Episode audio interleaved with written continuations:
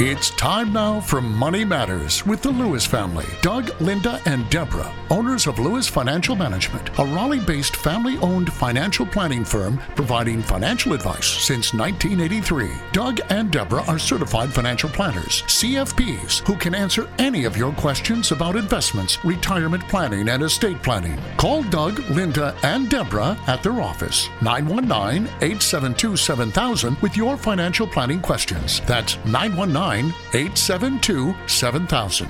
Now, here are Doug, Linda, and Deborah. Investments offered through SFA Inc. Investment advice through Lewis Financial Management. SFA Inc. and Lewis Financial Management are not related entities. And we are the Lewis family, ready to answer your questions tonight. This is Linda Lewis, and thank you for joining us on Money Matters on News Radio 680 WPTF. And I'm Doug Lewis, certified financial planner. And I'm Deborah Lewis, certified financial planner, and we're here to answer your questions for the next hour. Terry, this is Doug Lewis, certified financial planner. How can I help you? I was interested in finding out what you think about if you had several different retirement accounts, combining them all together and turning them over to companies that manage retirement investments or any kind of investments for you. Of course, they do it for a fee, and I just don't know anything about it, but it's been suggested to me that that's what I ought to do. How old are you, Terry? I'm 46, You married a single. married, And uh, how old's your husband? 47, What's your income? About a 100,000. All right. And what's his income? Oh, no, together. I'm sorry. Oh, that's combined income? Yes. Okay, combined income, about a 100000 uh, Do you know what your expenses are? Your living expenses are running? They're probably running about 80 to 90. All right, so you're spending most of what you're. Well, matter of fact, that's not doesn't even leave enough to pay for taxes. Well, just enough to pay for taxes. And we have a retirement account that right. was funded through our business. You own your own business? We have our own corporation. mhm. Okay. Small business. All right, so now what type of retirement plan do you have right now? SEP IRAs in about six or eight different ones. You've got six or eight SEPs, Mm-hmm. and what's the combined value of all of them? Probably about 125,000. 125,000. Have you been able to fund it to the max in past years? Yes. What types of SEP IRA investments is it in now? It's in mutual funds, Individual mutual funds? individual mutual funds. so you have a SEP account with one mutual fund and a SEP account with another mutual fund. Is, is that what you're saying? That's exactly right. All right. And you also have both SEPs because you have one for you and one for your husband? That is correct. All right. Are you both employees or is Yes. one the. We are both employees. All right. What about the other employees? The business does it for them. The All right. business does it for everybody. Okay. Now, you and your husband, then, you cannot combine your SEP IRA accounts with his. No, that is correct. Oh, oh, oh, I understand that. Yeah, I understand that. All right. But I mean, like I could combine my six or eight, and his six or eight can be combined. Yes. About how much is in yours and how much is in his? Oh, I'd say the difference probably 80 and 40, About- 85 and 40, something like that. All right. About 85 is is his and about 40 is yours? Right. Okay. First of all, your money should be rolled over and combined, yes, into one SEP IRA account. He should have his 85,000 with one trustee and you should have your 40,000 with another trustee. Okay. That does not necessarily mean, however, that you should give up mutual funds and give it to a money manager. Right. The problem gets bigger and bigger as the years go on about keeping the record keeping. So Right. you want the trustee to be one, where you're getting one consolidated statement, especially when you start wanting to go ahead and make withdrawals. Also, to move money. If you were to move it from one trustee to another trustee, you have to do a trustee to trustee transfer. And you can do that as many times as you want during the year, but they're usually surrender penalties to come away from one trustee to another. So, you, yes, you should be in one trustee. But this thing about putting all your eggs in one basket, if you put it all with that particular fund, I'm not recommending. I definitely don't think you should do that. Okay. You should never have all of your money in any one fund. Okay. You need an asset allocation pattern. But what I'm trying to explain to you is don't confuse the chicken house with the chicken. You just asked me, should all of your chickens be in one chicken house? The answer is yes. okay. But you don't want to have one big giant fat chicken and a bunch of little tiny chickens. You want all your chickens to be relatively the same size. Right. Your chickens are the investments. So if he's got eighty-five thousand dollars, and this year he's going to put in another twenty-two five, that's going to be hundred thousand dollars. I'd maybe have that spread over five twenties or four twenty-fives. You see, what I mean? So your chicken house is like your trustee. Right. So you would have one trustee instead of having six or eight trustees, right? Right. And there are such animals out there Yeah. a- as independent trust companies. They could also, that's a very good point, Linda. She could have an independent trust company. Hers is small enough to where she might go with one custodial. It's a $10 fee instead of $40. right, right. Going to an independent trust company will let you go across different families of funds and still have it with one trustee. Right. Okay. Okay. But I don't think you should go into a money manager's hands. I think that you should stay with the mutual funds, but you should have an asset allocation pattern. You should check, you should select the mutual funds with the help of a financial planner. You should develop an asset allocation pattern saying how much money should be equally spread amongst different investments so you don't have all your eggs in any one basket. right. Okay. And if we can be of any assistance, you can call me at the office in Raleigh. That number is 919 872 7000. That's USA 7000. All right then. Well, I thank you very much. Well, you're Thank sure you for welcome. calling, Terry. All Okay. right, take care. You know, I like Terry's call. I really do, uh, because the the confusion between the IRA trustee, which we call the chicken house, because chickens are a good illustration for investments, it's confusing the chicken house with the chickens. It's confusing the IRA trustee with the investments. Well, Doug, what is the difference between a money manager or mutual funds or annuities in IRAs? Yeah, that that's the, that's a very good question, Deborah. Because here we're talking about the chickens, Right. Now we're talking about the investments themselves, and the most common three types of investments in IRAs are, as you say, annuities, managed accounts of money managers, and mutual funds. So let's consider them for a moment. Okay. First of all, annuities will have the highest amount of fees because these are insurance contracts that are wrapped around investments which could be money managers or mutual funds. So you're paying the fees for the insurance company and you're also paying the fees at the investment level. Right. All right? The underlying sub accounts. Right. So, annuities, in my opinion, are the wrong choice, but they're very, very, very popular. The second choice are managed accounts. And here it's exactly what Terry was implying. We're going to give our money to a manager, and he will be buying and selling stocks or bonds on our behalf. That's called a managed account. And those fees are generally 1% to 3% a year. Now, when you think about that, that means on, uh, let's say it's a large amount so we can see what we're talking about. If it's a million dollar SEP IRA, we're talking about 10,000 to $30,000 a year in fees. It's true the annuities have higher fees, but still, that's pretty heavy. Right. And also, I don't think that's the wisest way to go because the data reporting their track records and their performances is not as transparent. So the third way are the mutual funds. The mutual funds are giant pools where the manager of the fund buys and sells stocks, but you now could have, as I told Terry, you could have maybe five different mutual funds, each mutual fund holding maybe 50 to 100 stocks, and the fees there are very, very low compared to the managed accounts or the annuities. Once you've decided what you want, then you go and say, what kind of chicken house? What Do I put these chickens in? Right, and I prefer the independent trustee that has no products to sell you. Another word, another thing uh, the trustee is called custodian. Another The custodian. custodian, that's right. Insurance companies typically are the custodians for annuities in IRAs.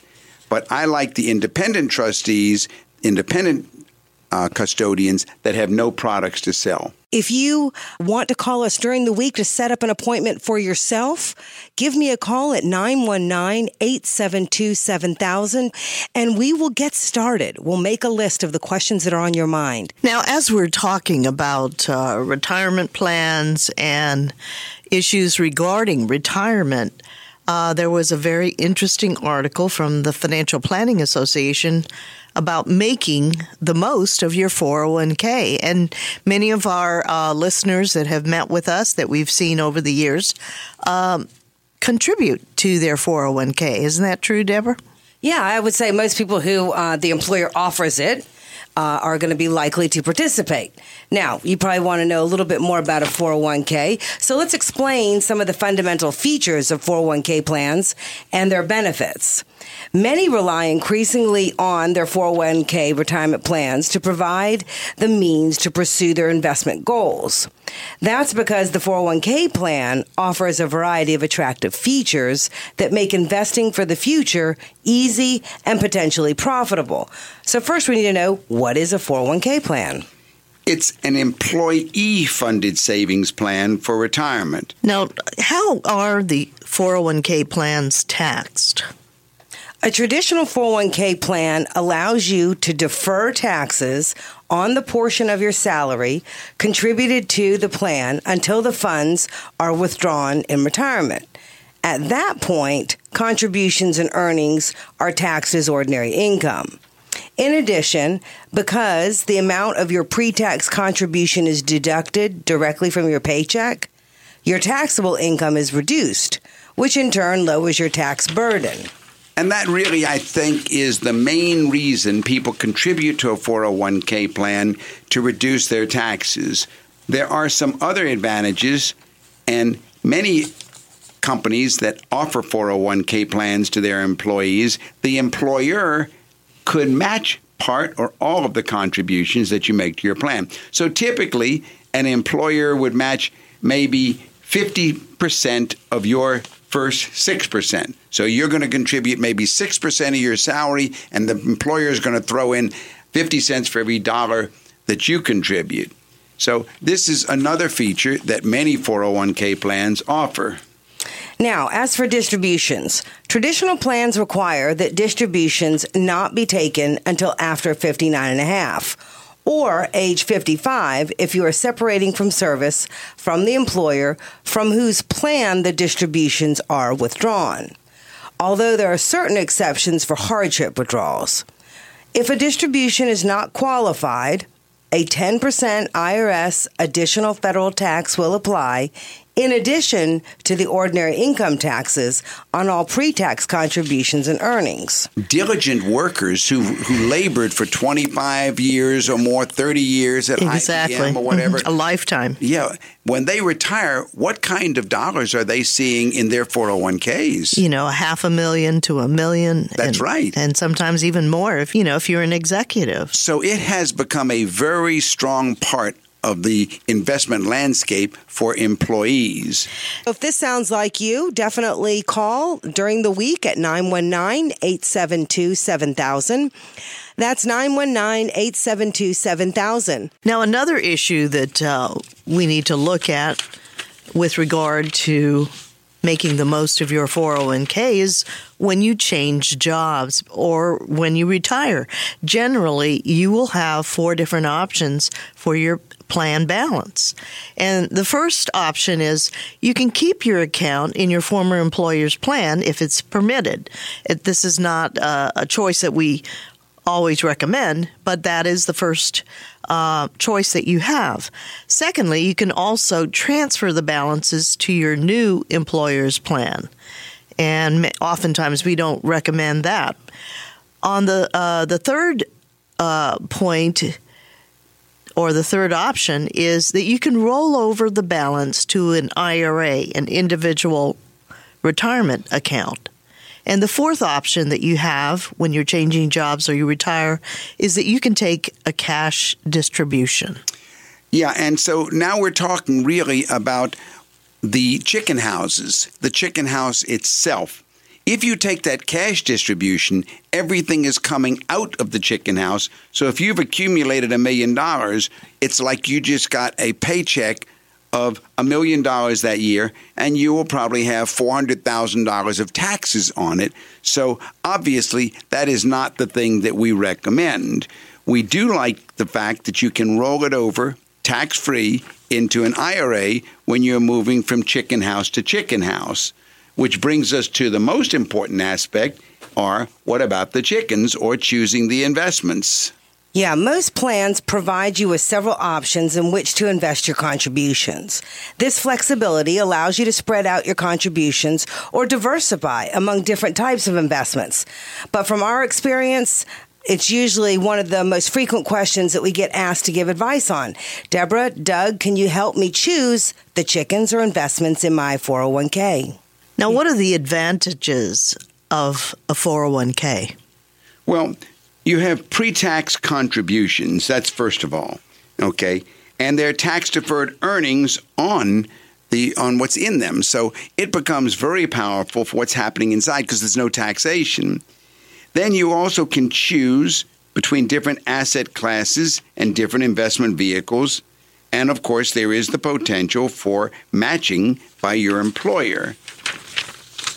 In a sense, I guess for most people, a 401k plan can become the cornerstone of their personal investment savings program. It becomes the foundation of your financial future in many cases. So I would say call us at Lewis Financial Management to help you determine if your employer's 401k plan could help make your financial future more confident. And even we give advice on which investments in your company's 401k plan to participate in. You're listening to Money Matters with the Lewis family on News Radio 680 WPTF. And if you would like a second opinion regarding your investment portfolio and whether or not you should participate in your company 401k plan, or maybe you are wondering, have you chosen the right investment vehicles within your 401k plan? Whatever your financial planning issues are, call us at Lewis Financial Management LLC. We're in Midtown Raleigh. That number to call is 919 872 7000. Let us schedule an appointment for you. 919 USA 7000. What's new in the world of investment planning? Well, investment planning, you know, Linda, I think it might be good if we come back to just the basics for a lot of our listeners in trying to figure out exactly what is a mutual fund. Because, you know, Linda, a mutual fund is really an investment company. In other words, it's a company that invests in investments. It invests in stocks and bonds and things like that on behalf of other individuals with common goals. And to understand mutual funds, let's explore six features about mutual funds. Okay. First is simplicity. In today's complex financial marketplace, Mutual funds offer investors a simpler, less expensive, and less time consuming method of investing in stocks, bonds, and government securities than trading them individually. Investors invest in the fund and the fund managers invest in the securities. So the first feature is simplicity. Right, Doug? Right. Now, the second feature of mutual funds is diversification. By pooling different investors' dollars and spreading them over dozens of stocks or bonds, the mutual fund can diversify its holdings. A diversified portfolio reduces risk should some of those investments turn sour and increases the chance of picking up some potential winners. It's the old principle of not putting all your eggs in any one basket. So the second feature of a mutual fund is diversification. A third feature of mutual funds is choice. A mutual fund investor has more options than ever before. There are stock mutual funds, bond mutual funds, government bond mutual funds, tax-free mutual funds to satisfy all outlooks from the most conservative to the most aggressive. Of course, generally speaking, intelligently assumed risk increases the opportunity for greater return. Mutual fund investors select a fund with an investment objective that most closely matches their own. For example, one may want to maximize their current income or maximize long-term growth, or they may want some combination of growth and income. Is that correct? Right. Go ahead, get started. Give us a call during the week at Lewis Financial Management. Make an appointment to sit down face to face and discuss your, your situation. The number at our office during the week is 919 872 7000. That's 919 872 7000. In addition, there are specialized funds, Lynn, which are available these days. For instance, there are funds that invest only in certain geographic regions of the U.S. or of the world, or certain industries like healthcare funds or technology funds or energy funds or bank funds. There are even funds that have adopted certain social criteria for people who only want to invest in areas of the economy designed to help humanity. So the third feature of a mutual fund is choice, big range of choice. The fourth feature of a mutual fund is professional management. Once you've selected a mutual fund with your objectives, The investment decisions are made by the fund managers. These professionals decide when to invest your money. The money managers make these decisions based on extensive outgoing economic research into the financial performance of individual companies or individual bonds, taking into account general economic and market trends. Right, Doug? Yeah, and, and that's good, Lynn, because, you know, after analyzing all of this data, then the manager chooses investments that best match the objectives of the fund. And as economic conditions change, the fund may adjust the mix of its investments to adapt either a more aggressive or a more defensive posture. So the fourth feature is professional management, probably the most important feature. The fifth feature of mutual funds is flexibility. While some investors prefer to pick a single fund and stick with it for many years, others look for a family of funds and a number of different mutual funds with different objectives all under the one roof usually fall under the category of a family of funds, right? Yeah, in a family of funds, investors can switch then from one fund to the other fund as their objectives change. And the nice thing about family of fund investing is there's no commission charges. For example, they might want growth of capital during their early years and then later at retirement want income from their fund. Well, in a family of funds, they might have had a growth fund for years and now with simple telephone call, they can switch to a government bond fund paying monthly checks and there would be no commission charges when they do that switch. Or they might have an interest in international investing and switch to a fund investing in European companies. So the fifth feature is flexibility. The sixth feature of a mutual fund is liquidity. Mutual fund investors can cash in all or part of their shares at any time at the day's price. The fund is always ready to buy back the shares at the net asset value quoted in your daily paper.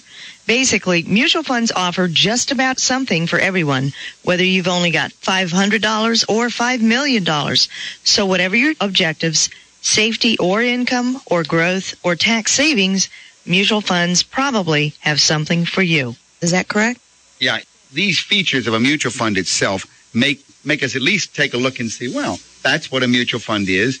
And for those who aren't real clear, I hope the comments have helped. Well, some people, you'd be surprised. I get people that call in, uh, listeners that call in at the office, and maybe they're participating in some vehicle within their 401k, but they don't understand what it is or how it works.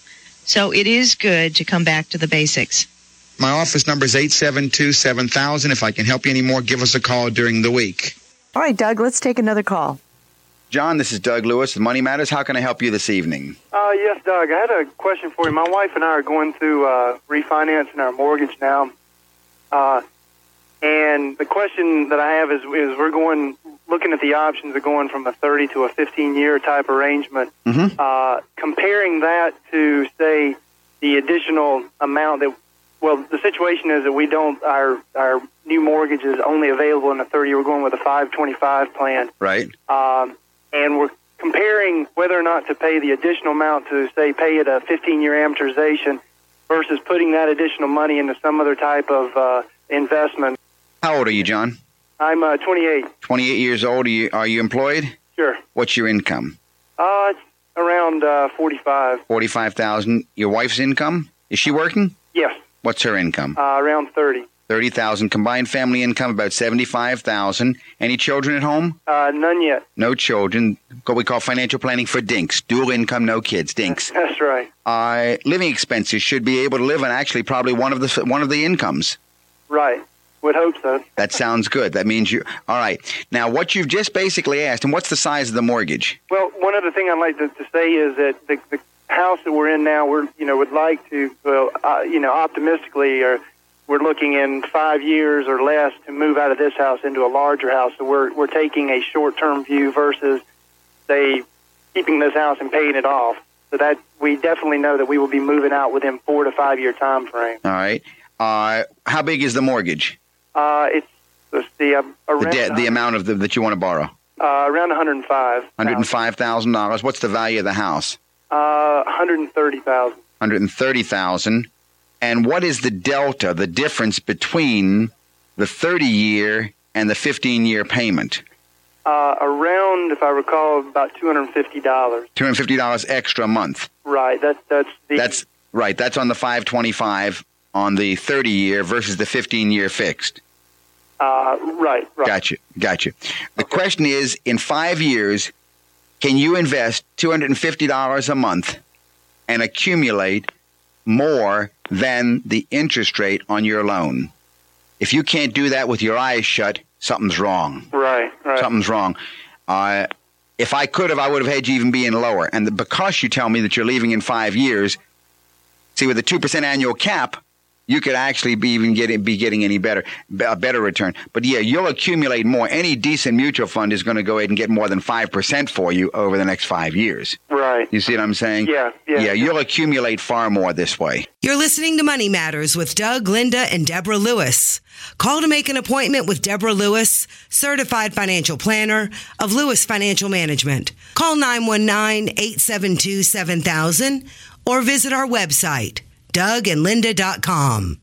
Yeah, now the whole trick to this thing is that money better be invested in a pay yourself first plan at the beginning of every month.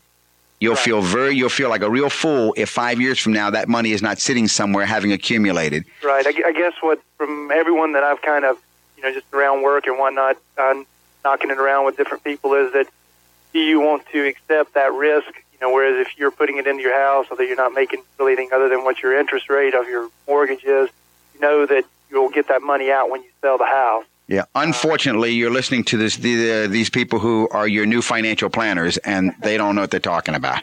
right. In my opinion, they don't. Right. Okay. Yeah, you need to go ahead and select a good mutual fund. Work with a certified financial planner to help get a, a mutual fund that will that will accomplish your objectives, and then go ahead and have that money drafted at the beginning of every month, and you'll be tickled pink five years from now. Right.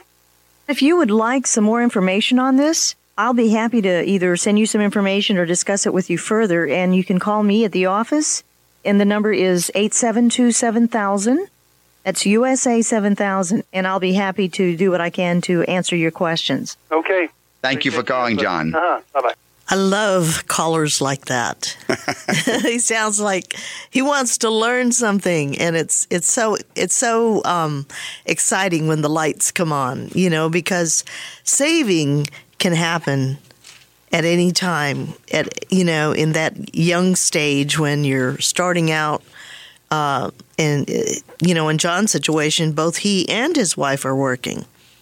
But when you start saving, it ha- things happen, right, Debs? It really does, and I mean, it happened in your life when you st- started saving early in life. but really, I think more importantly is that 250 that Doug was speaking to, which is if he were to put 250 dollars a month for let's say 20 years set aside, that just plain savings would be 60,000. If I just use my calculator real quick and just run it at seven percent, that 250 per month would have an opportunity over the 20 years to grow into about 130,000. But that simple function of finding extra couple hundred bucks a month to set aside on a regular basis, like you said before, you pay the living expenses, but you set it aside, it has the power to grow and and just you know you're going you're going to be uh, setting aside um, for the the mortgage if you can use that delta you can increase your net worth You're right, Linda and Deborah. You're absolutely right because I think it was Einstein that said that the eighth natural wonder of the world is the law of compound interest. It's incredible when you look at the numbers when we see what happens to a 28 year old by the time he is 65. And of course, we have had the privilege. I think it was last year that I looked back and did a little summary of how many of our clients began with these pay yourself first plans back 20 years ago or so and are now middle, middle they're now millionaires what we call middle class millionaires because they're not trust fund babies. These are ones that had the habit the discipline and you know he's not earning a lot of money he's only earning what the family's only earning about $70,000 a year making it possible for everyone to do that's right. And I would have to say, I agree with Linda. We are not the cobbler without shoes. We taught these principles to our children. We taught it to our youngest. We taught it to Deborah uh, to go ahead and put these principles in in place And you get know- them in practice, and it actually works. It does. It does. And many of the the clients who came to us 20 years ago, 30 years ago, or teach have taught their own children that. So this setting aside principle is um, is one that we can all use. Another thing that is um, that needs to be spoken to is there there need to be retirement. Um, Pointers for for single folks, people who are either uh, not married or no longer married. A lot of financial planning revolves around families and married couples. But if you're single, you need just as much planning to navigate towards retirement. That's right. That's right. And we, of course, have many clients who are single. I would say the first tip for singles in regard to retirement planning is get your estate plan in order. You need an estate plan whether or not you have a family or heirs to receive your assets. Single adults need a basic will and powers of attorney for finances and a proxy for health care in case you become incapacitated and can't make your own decision. And then, depending on your situation, you may also want to explore a revocable living trust, which enables a successor trustee to carry out your wishes if you're incapacitated and can't function on your own. Also, check the beneficiaries on your retirement plans, such as your 401k or your IRA, unless you want the state to end up North Carolina deciding where your funds go after your death. So that's the first tip I can say for singles. Um, another tip to remember is establish income to fall back on. Single living may be on the rise, but married folks often still enjoy a second household income, or at least the potential for the other spouse to work to help with the expenses. So if you're single, just plain lack this backup. So you should have about an equivalent of three to six months of normal living expenses in a savings account or a money market. Third is to save for retirement. This is the pay yourself first plan all over again. There are plans like 401ks and IRAs, and they're just as important, if not more important, for singles as for married couples for a very familiar reason. Singles have no other financial backup.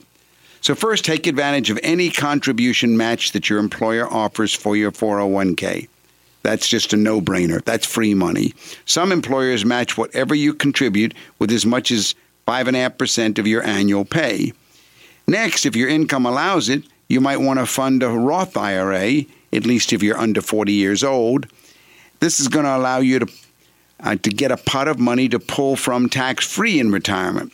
The Roth IRA offers great advantages for a single person, such as allowed withdrawals before retirement age or investment flexibility and the ability to contribute to your 401k at the same time. So these are some important things that single people need to think about.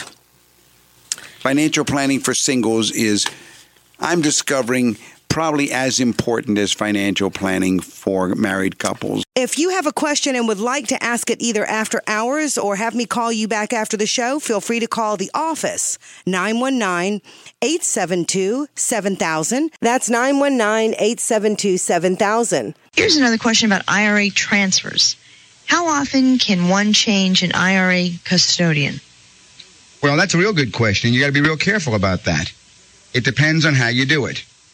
You need to know the difference between a rollover and a transfer. Once a year, you can call your current IRA custodian and say, give me my money back, whether it's at a bank or a mutual fund or whatever. And you got 60 days to then go ahead and move it to another IRA custodian. That's a rollover. And if you do that more than once in a year, you're, you got problems with the IRS. Mm. On the other hand, if you do what's called a transfer, a trustee to trustee transfer, a custodian to custodian transfer, telling your IRA custodian, don't give me the money, but send it over to that custodian or that mutual fund sponsor or whatever, then there's no limit to how many times you can change that during the year. So if you exceed that 60 days, you'll probably get penalized? Yeah, that yeah, that's real serious, as a matter of fact. Our number here in Raleigh, uh, if you'd like to give a call, is uh, 7000. That's USA 7000. Okay, Lee, this is Doug Lewis, certified financial planner. How can I help you this evening? Oh, good evening. I have a question about selling investment property. All right. Um, I've got a condominium uh, that we bought for uh, rental investment property, Right. and if I sell it, is there any way to shelter that? Do you owe any mortgage on it? Yes. Do you owe any debt on it? Yes. is there a way to sell it and avoid the capital gains tax? Right. The answer to that question is yes, if you set up a charitable remainder unitrust before you have any written agreement between you and any buyer. I see. You then, and you also must release yourself of any mortgage. So you got to pay off that mortgage, and then you transfer this property, or you give this property to a charitable trust. You remain the trustee of that trust, so that you are basically giving it from your right pocket to your left pocket. You are giving it away from yourself as the individual owner to yourself as trustee for a charitable trust. Then the trust sells it to your buyer and pays no capital gains tax. The reason the trust can do that is because you've agreed in your trust document that after you and your wife die, what's left in that trust will go to a charity. I see. But you must make sure that there is no mortgage because you can't transfer it into the trust with a mortgage on it. Okay. And if you need any uh, further information, give us a call at the office here in Raleigh at 872 7000. That's USA 7000. Thank you very much for your help. Thank you for calling, Lee. Good night. What's new in the world of what do we have here, Debs? Cash flow planning. Oh, cash flow planning. It's good to remember that financial planning is much more than investments. Right. There is tax planning, retirement planning, cash flow planning, estate planning, insurance planning. True financial planners should be practicing all areas, and cash flow planning is definitely a crucial issue. What was the question? Well, the question was in regard to Social Security. Oh. And when is the right time for people to be taking, and what are some of the considerations that financial planners? So, while this was actually um, the reason I wanted to bring it up was based on two conversations I had with people this week. It was summed up nicely in an article that said, keeping your clients from grabbing the cookie. And it said, despite the fact that many Americans haven't saved enough for retirement, the majority claim Social Security benefits at the first opportunity, substantially reducing their monthly benefit for the rest of their lives. You know, Deborah, a lot of people feel that analyzing the Social Security story will solve the issue.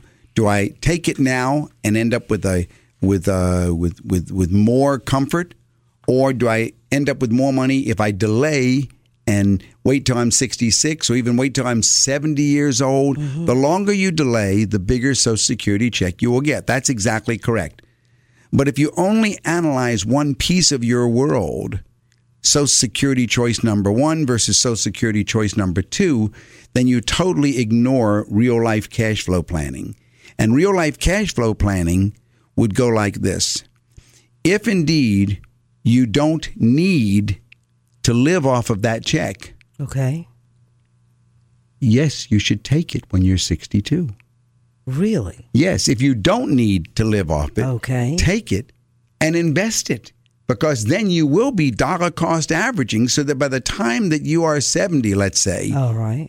you will have accumulated m- more than if you had, and even though you'll get a smaller Social Security check at that time, mm-hmm. actually, you'll get the same check that you started when you're 62. The point is, if you're when you try to, to deal with the Social Security question, you look, you need to take a look at your entire cash flow.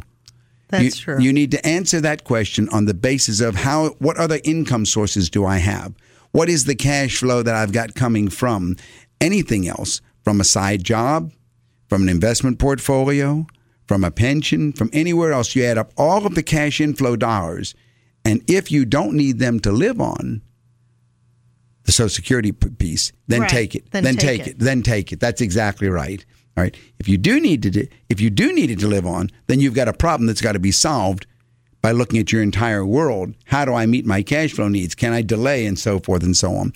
But the big mistake I see people making when they look at at at uh, Social Security is they do what the article probably said. They just grab it as soon as they can. But what do they do? They spend it. If something has popped in your head tonight, give me a call during the week. My number is 919 872 7000. That's 919 872 7000. Well, then, what's new in the world of investment planning? Asset allocation funds versus balanced funds. Can you maybe elaborate on that? The confusion shouldn't be whether a person has an asset allocation fund or a balanced fund. You know, a balanced mutual fund, Linda, is nothing more than a mutual fund that has some stocks and some bonds in it. Your classic model for a balanced fund is one in which there is 50% stocks and 50% bonds. And the manager of that fund will be buying stocks and selling stocks, buying bonds and selling bonds, and try to keep that ratio at 50 50. On the other hand, an asset allocation fund is a mutual fund in which the manager has more flexibility and shifts from more stocks to less stocks and tries to maintain a ratio that he keeps shifting around according to different econometric models that are very hard to understand and so forth. The choice shouldn't be one versus the other. The real issue is you should have asset allocation as the overriding principle to your particular investment portfolio. A person who does not have asset allocation is really in a dangerous position, in my opinion. Because they haven't diversified, right? Uh, they don't have any system of diversification. They may have diversified all wrongly, Oh, but they yeah. have they have no consistency in their diversification. So there should be asset allocation, but it should not be in a particular mutual fund. Well, Doug, what about the issue of using no load funds? Well, that's another fallacy, Linda. There's a real confusion out there, and I've given a lot of thought recently to where the confusion is coming from, and I finally came up with an answer. First of all, the answer to the question is there a difference in performance of a no load or a load fund? The answer is no. Charles Lipper himself said, when asked this question, there is no consistency to any difference between load or no load funds.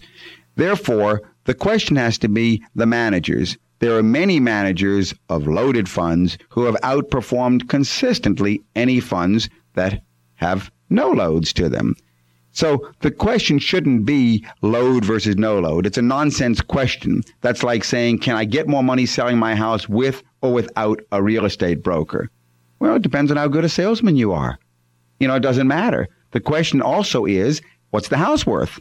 But the real issue that has been confusing the public is who's putting this out. And it's being put out, Linda, by the newsletter writers. If you need help, call me, Deborah Lewis, 919 872 7000. 919 872 7000. These are the gurus today, the ones who are putting out all the newsletters from the most respected to all the garbagey stuff that I see out there on how to become an instantaneous millionaire. You know, what I've seen is that some of these newsletter writers, they'll have, you know, their picture on the front and some nice title.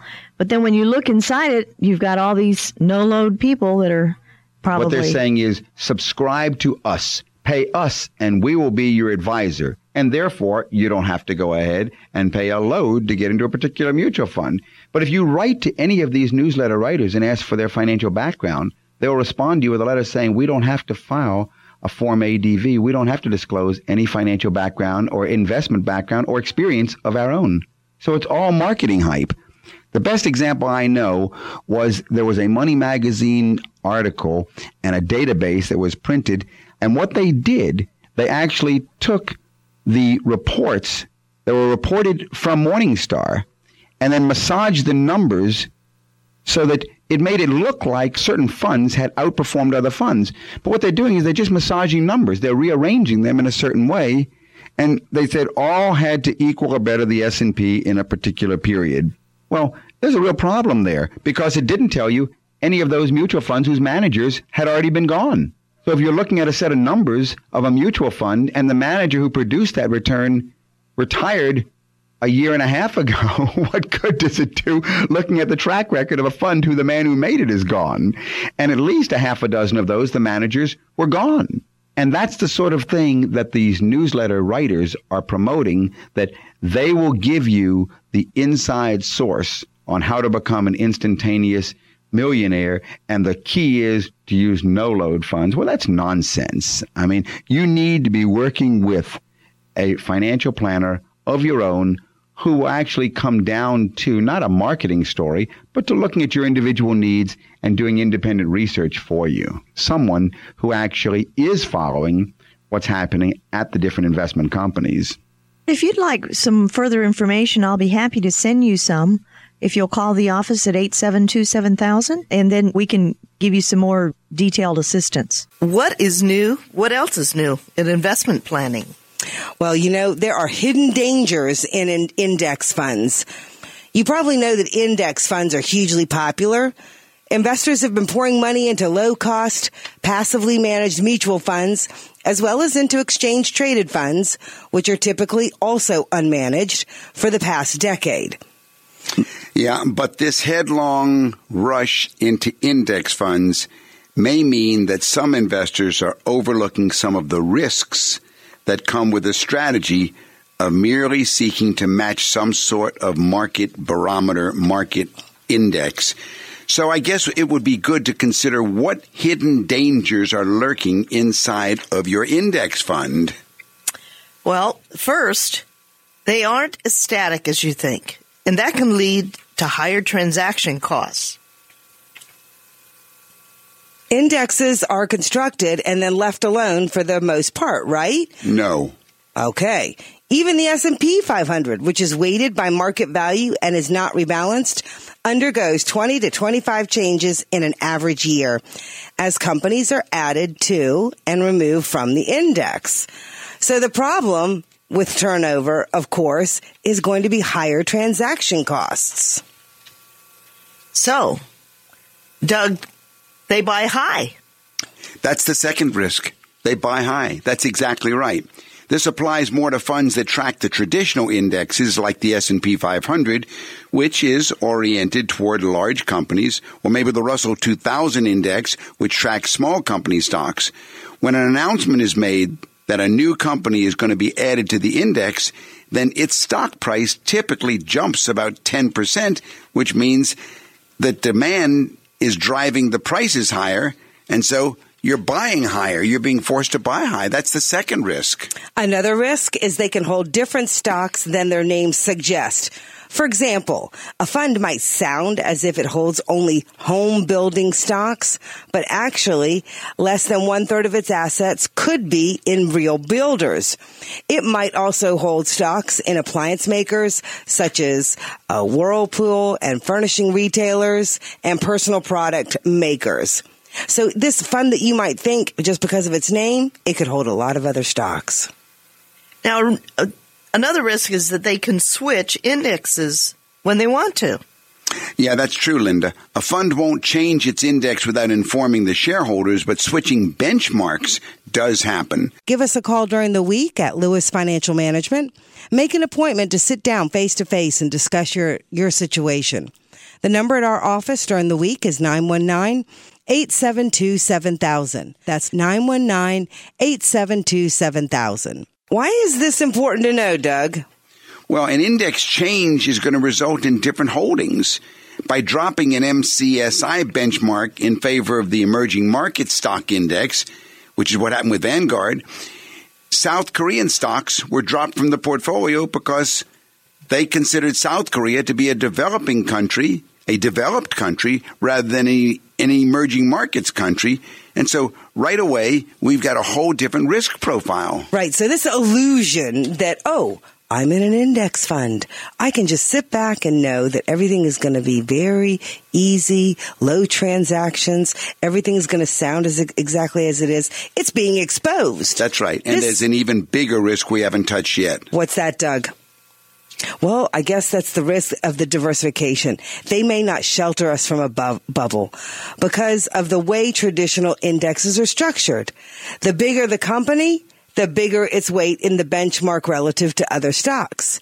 They can leave you more vulnerable to bubbles which in- inevitably burst. But you know, I, I want to end our little discussion on index funds by saying if at all cost avoid them. Don't go there. There's another way to do so. Consider active management instead of passive management. Passive management is just buying an index and riding on the the wave of the of the market. But you're just waiting for that bubble. You're waiting for that thing to happen. Whereas active management is where you're looking for managers who who are attempting to beat the index, and then you can test these managers and see how did you do? Did you beat the index last year? Did you beat the index the year before? Did you beat the index year after year? So look for those active managers that can consistently beat the index, and you have a much more uh, logical way to structure your investment portfolio. So just like we said earlier in the show, we don't like target date funds. We don't like index funds at Lewis Financial Management. We can show you a much better way to do it, much safer and usually cheaper to you in the long run. That's right. I mean, the overall goal here is to customize everything to your investment needs, your retirement needs. And much of that in the world of retirement planning is not letting the market volatility wreck your investment portfolio. How much risk are you willing to take? A close look at your investments could reveal you're risking a lot more than you think. Yeah, we're always amazed at the number of new clients who come in not knowing how much of their portfolio is at risk.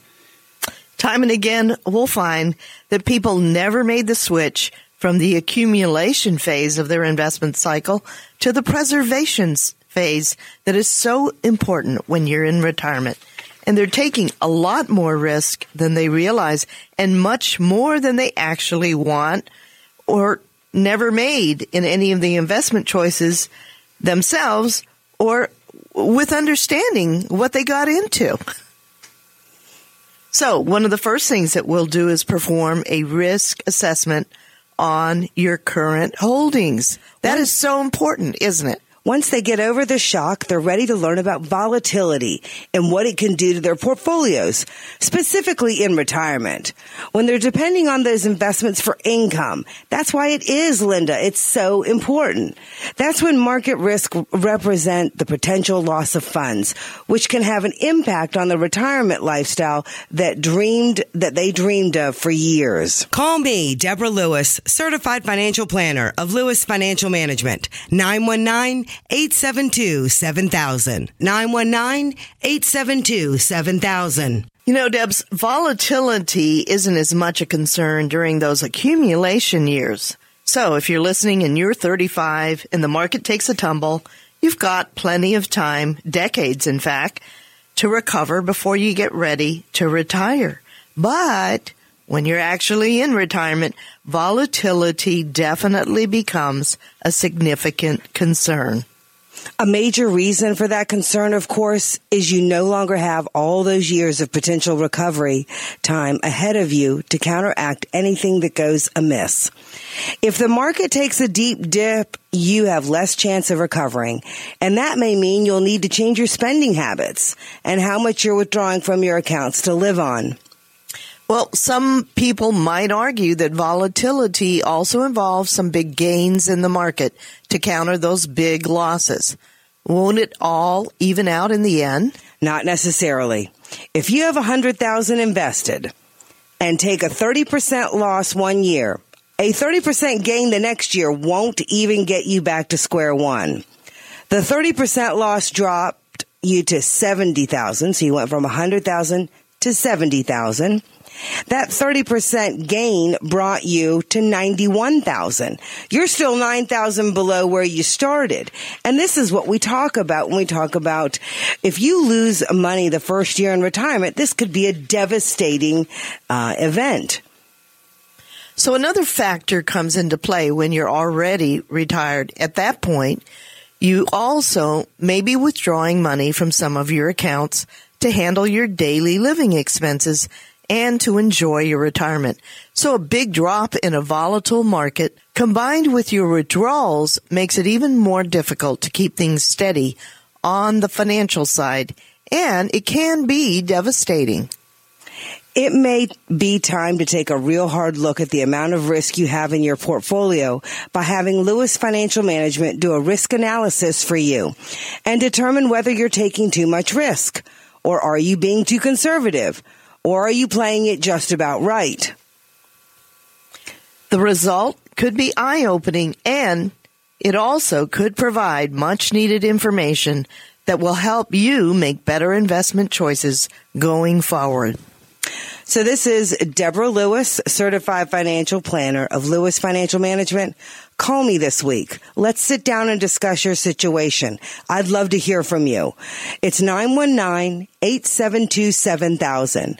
You can set up a face-to-face appointment. Our number is 919-872-7000. And of course, don't forget our website, dougandlinda.com. That's dougandlinda.com. Visit our website And those new clients that come to us this next week, we will still be giving one of three books either a copy of The Wealthy Barber, a copy of Middle Class Millionaire, or a copy of Simple Wealth, Inevitable Wealth.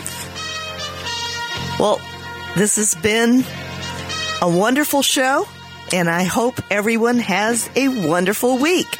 Yeah, we've had a good talk tonight. We've covered recap the uh, target date funds. We've ta- covered asset allocation, the risks of index funds, the slowdown in spending during retirement, market volatility in retirement. So we've enjoyed talking about these matters to you. Remember that you can also go online and get our show. You can listen to our podcast at WPTF.com. And you can also join us next Saturday as well as Sunday on News Radio 680 WPTF. You've been listening to Money Matters with Doug, Linda, and Deborah Lewis. Money Matters provides you with a personal financial hotline on any subject where money really matters. For more information, you can call Doug, Linda, or Deborah in Raleigh at 919 872 7000. That's USA 7000. Listen again next Saturday and Sunday at 5 p.m. for Money Matters with the Lewises on 680 WPTF.